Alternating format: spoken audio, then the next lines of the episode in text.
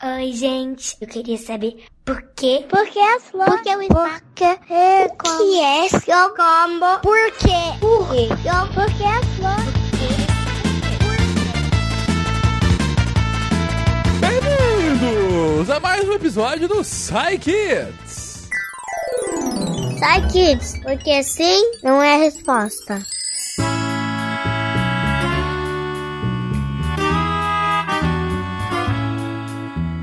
E hoje estou aqui com o Tari. Olá, filhotes humanos. E nesse episódio especial, estando aqui com um veterinário, vamos falar do quê? Vamos falar de animaizinhos, sim! Hoje teremos só perguntas relacionadas a animais. E para começar, temos aqui a pergunta da Liz, de 6 anos. Vamos lá, Liz. Oi, meu nome é Alice, eu tenho seis anos e o que eu gostaria de saber é como um passarinho voa. Nossa, é uma pergunta simples, mas caramba. Simples, mas ao mesmo tempo extremamente complexa, né? Pois Sim. bem. E quem vai responder é talvez a nossa amante número um de animaizinhos do Portal Deviante, Flavinha. Bora, Flavinha? Oi, Liz. Tudo bem? Aqui é a Flávia. Então, a sua pergunta é como as aves voam? Nossa, que pergunta difícil, hein? É um bichinho ali, tá, tá, tá, sai voando. Coisa mais linda. Então, Liz, é, as aves elas têm o corpinho delas é preparado para voar. Elas têm muitas coisas no corpo que são estruturas diferentes e que são feitas para voar, igual as penas. O corpo das aves é todo coberto de penas. Elas são bem levinhas e elas formam uma tipo uma malha no corpo, onde o ar vai passando por ali e dando ainda mais leveza para o corpo das aves, que na maioria delas já é bem levinho, né? Elas têm as perninhas delas, né? Igual a gente tem as nossas pernas, mas os braços delas são fo em forma de asa. Então, os ossos ali, eles vão formando a asinha dela e ali é todo coberto de pena e que aí ela consegue bater esse, esses braços, essas asas e as penas dão força para que elas voem. E os ossos delas? Os ossos das aves não são iguais aos nossos. Eles são bem levinhos, eles são meio que cheio de buraquinho por dentro para ficar mais leve. É bem interessante de você ver. E também tem o osso do peito delas. É, se você botar a mão no seu peito, você vai ver que ele é reto, né? Mas no osso da ave forma uma quilha, que que é tipo um triângulo, que aí facilita para ela ir cortando o ar. Então isso facilita o voo. Além disso tudo, dentro do corpo das aves tem uns sacos, é um saquinho mesmo, e que só tem ar dentro desses sacos, são chamados sacos aéreos. Esses sacos aéreos faz o corpo ficar ainda mais e mais leve. E o coração delas bate muito, muito rápido comparado com o nosso. É bem dinâmico, bem veloz o corpinho delas, a temperatura delas é mais alta do que a nossa por causa desse desse corpo acelerado delas que tá tudo batendo, respiração rápida, é, batimento do coração rapidinho, tudo isso para ter energia para conseguir bater as asinhas e sair voando. E você sabia, Olis, que tem aves que são que não voam? Tem umas que não voam porque são muito grandes, igual o avestruz. Ele pode até dar uma batidinha de asa, mas ele não consegue voar, não. E tem um passarinho lá na Nova Zelândia chamado kiwi. Ele é tão bonitinho, parece uma bolinha. E ele também não consegue voar porque a, a, as asinhas dele são bem pequenininhas. Bem pequenininha mesmo, tadinho. Aí ele só anda no chão tão bonitinho. Depois você pede para os seus pais te mostrar a foto do kiwi, tá? Então é isso, Liz. Eu espero que você tenha entendido. Se você ficar com outras dúvidas, você manda pra gente, que a gente te responde. Um beijo. É isso, Liz. As aves, elas são muito leves, muito leves. Elas ainda têm sacos de ar dentro delas para ficar mais leve ainda. Tem penas que são muito levinhas e elas têm um formato do corpo que faz com que elas consigam voar. É um formato que a gente tenta mais ou menos imitar com, por exemplo, uma asa delta, com, por exemplo, alguns tipos de avião. A gente que tenta imitar o formato das aves, né? A gente aprendeu com elas uhum. como que uma coisa pode ficar no ar. E aí junta tudo isso e esse coração batendo muito rápido e temos aí um animal que voa. É, basicamente, pra gente conseguir voar, né, a gente teria que ser muito levinho, né? Acho que essa é a primeira coisa, ser leve, porque senão a gente cai, né? Acho que é bem intuitivo da gente imaginar isso. Se a gente não for leve, a gente cai. As aves, elas conseguiram isso, de ser bem levinha, né? Tipo quando a gente joga uma sacola para cima e aí o ar entra, né? Ali a sacola cai bem devagar, porque o ar tá, acaba brigando com o peso ali da sacola, né? E a sacola se torna tão levinha que ela cai bem devagarzinho. As aves conseguiram fazer isso, né? As, o corpo dela todo é adaptado para que ela seja bem levinha. E as asas vieram como um incremento, entre aspas, para que elas consigam se jogar para cima. Que não bastava só ser levinha, elas precisavam se jogar para cima, né? E aí quem faz isso são as asas. E aí quanto mais pesado você é, mais outras coisas a gente precisa para compensar isso. Por isso que o avião ele não sobe de uma vez igual um, um passarinho, né? Ele tem que correr, correr, correr, correr até conseguir subir. E uma última coisa, Liz, você sabia que são pouquíssimas aves que conseguem ficar paradas batendo no mesmo lugar as asas, né? Porque elas estão sempre em movimento, indo para frente, para trás e tal. Mas tem uma ave que a gente conhece bem que consegue isso, que é o beija-flor. E o beija-flor, como disse a Flavinha agora, o beija-flor, ele para conseguir isso, ele tem que bater muito, muito, muito rápido as, as asas dele, muito rápido mesmo. Liz, ele bate até 80 vezes em um segundo as asas. Você consegue imaginar? É em um segundo, assim. Agora, 80 vezes ele bateu. Agora, mais 80 vezes. Consegue entender? e para isso, ele tem o coraçãozinho dele não para de bater o tempo todo, bate muito, muito, muito rápido mesmo, para poder ter sangue suficiente para bater as asas tanto assim. Mas pois bem, vamos sair do mundo das aves e vamos pro mundo dos anfíbios, porque é essa a pergunta do Gael, de 4 anos. Pessoal do Chequete, o Gael de 4 anos. Eu, eu queria saber qual que é a diferença de sapo e perereca. qual é a diferença entre sapo, rã e perereca? Que pergunta mais pertinente. Afinal, parece tudo tão igual, né? Por quê? Quem vai responder isso é a Suzane. Bora, Suzane. Oi, Gael, tudo bem? Aqui é a Suzane, redatora Deviante, e vim aqui responder a sua pergunta. Qual a diferença entre rã, sapo e perereca? Então, eles são parecidos em algumas coisas, por vivem perto da água, não tem cauda, tá? Mas a rã geralmente ela vive perto da água, tem a pele lisa e úmida. O sapo geralmente vive um pouco mais distante, então vão para água quando vão ter outros sapinhos.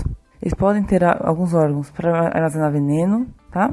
Já as pererecas costumam ser encontradas em árvores, são ótimas saltadoras e podem ou não ter veneno na pele, certo? Bem, é isso. Espero ter respondido a sua pergunta. Até a próxima. Beijo. É isso, Gael. Olha só, é, é, são poucas diferenças, eles são muito parecidinhos mesmo. São todos primos. São todos primos, são todos primos, muito bem. A rã, a rã, ela fica mais na água. Se você vê um desses na água, muito provavelmente é a rã. O sapo, ele vai ficar um pouco mais afastado da água, ele fica mais longe. Tanto que a pele dele é um pouco mais seca, um pouco mais áspera. Exatamente. Se você olha a rã, você vê que ela parece muito mais molhadinha né? Enquanto o sapo parece mais sequinho, que ele até vai pra água, mas ele só vai pra água para ter filhinho. Antes disso, ele fica, sabe, na grama, no meio do mato e tal. E eles têm veneno, inclusive. É verdade. Cuidado que alguns dos sapos têm veneno, não é muito legal ficar chegando tão próximo dele. Tem que ter cuidado. Já a perereca é o mais diferente. Ela fica em cima das árvores. Ela geralmente tem as mãos um pouquinho maiores, assim, e ela fica meio que agarrada no tronco das árvores. Então, não é sempre isso, mas em geral, se tá dentro da água, é rã. Se tá no solo, é sapo. Se tá em cima da árvore, é perereca.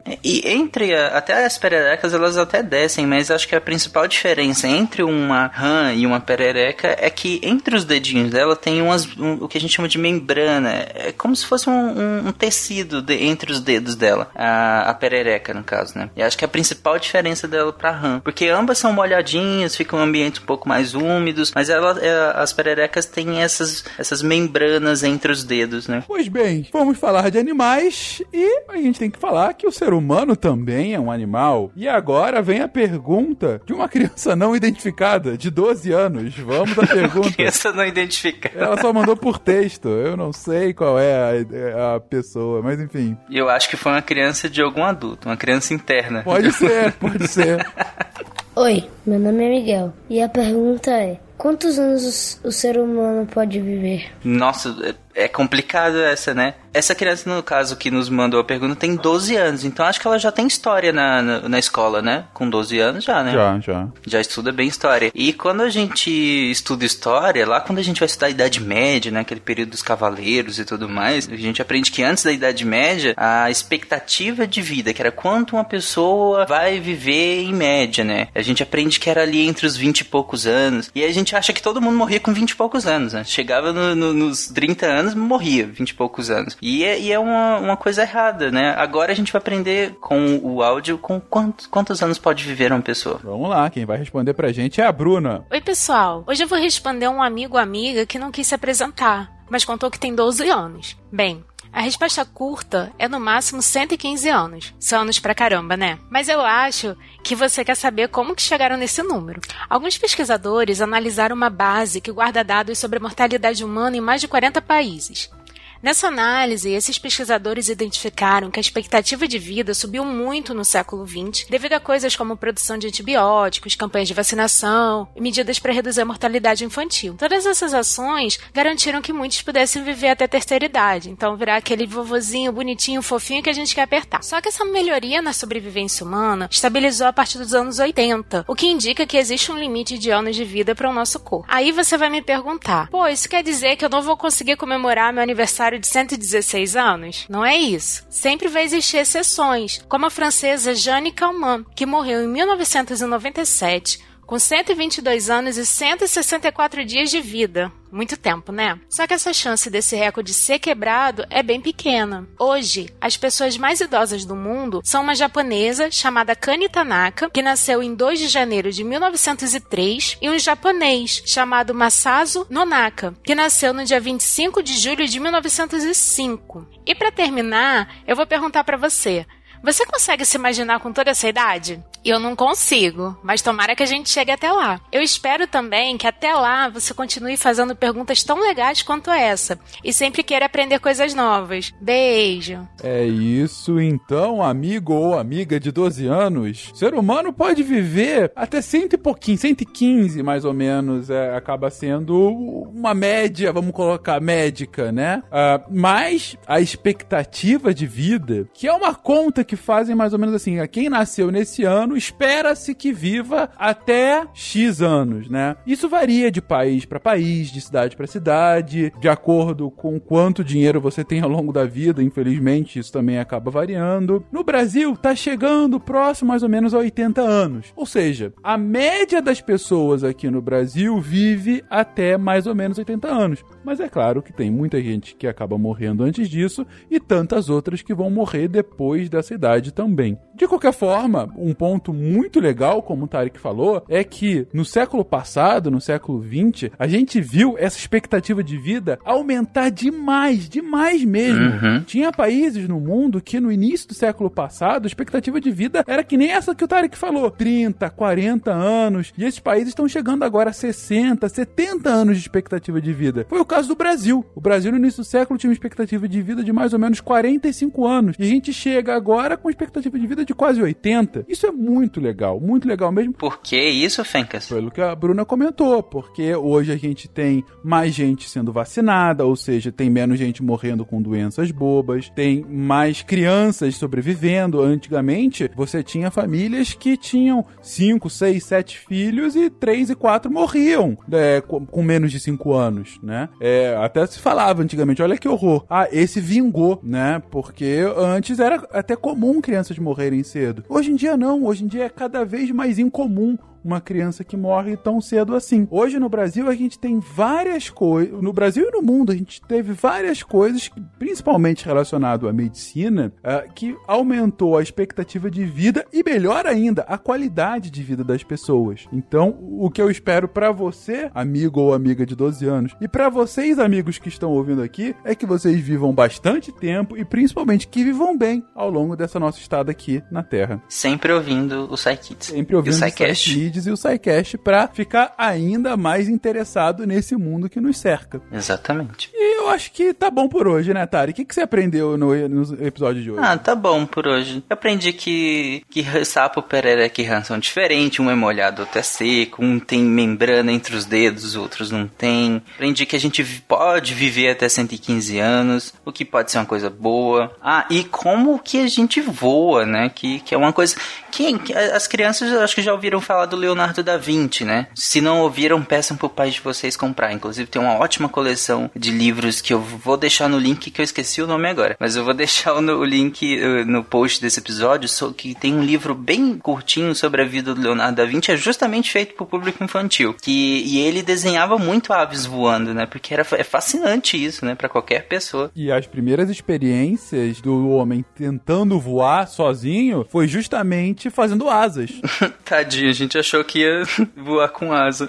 A gente queria ser um pássaro gigante. Acabou não dando tão certo, mas enfim, a gente tenta imitar a natureza para fazer o que a natureza já aprendeu naturalmente. Muitas naturezas na mesma frase. Ainda bem, porque pensa todo mundo voando sozinho, cada um voando individualmente. É o caos que não ia ser. É, pois é, pois é. Mas a gente já tá se alongando demais. Ficamos por aqui. Um beijo para vocês, crianças. E até semana que vem. Tchau, tchau. Tchau, filhotes humanos.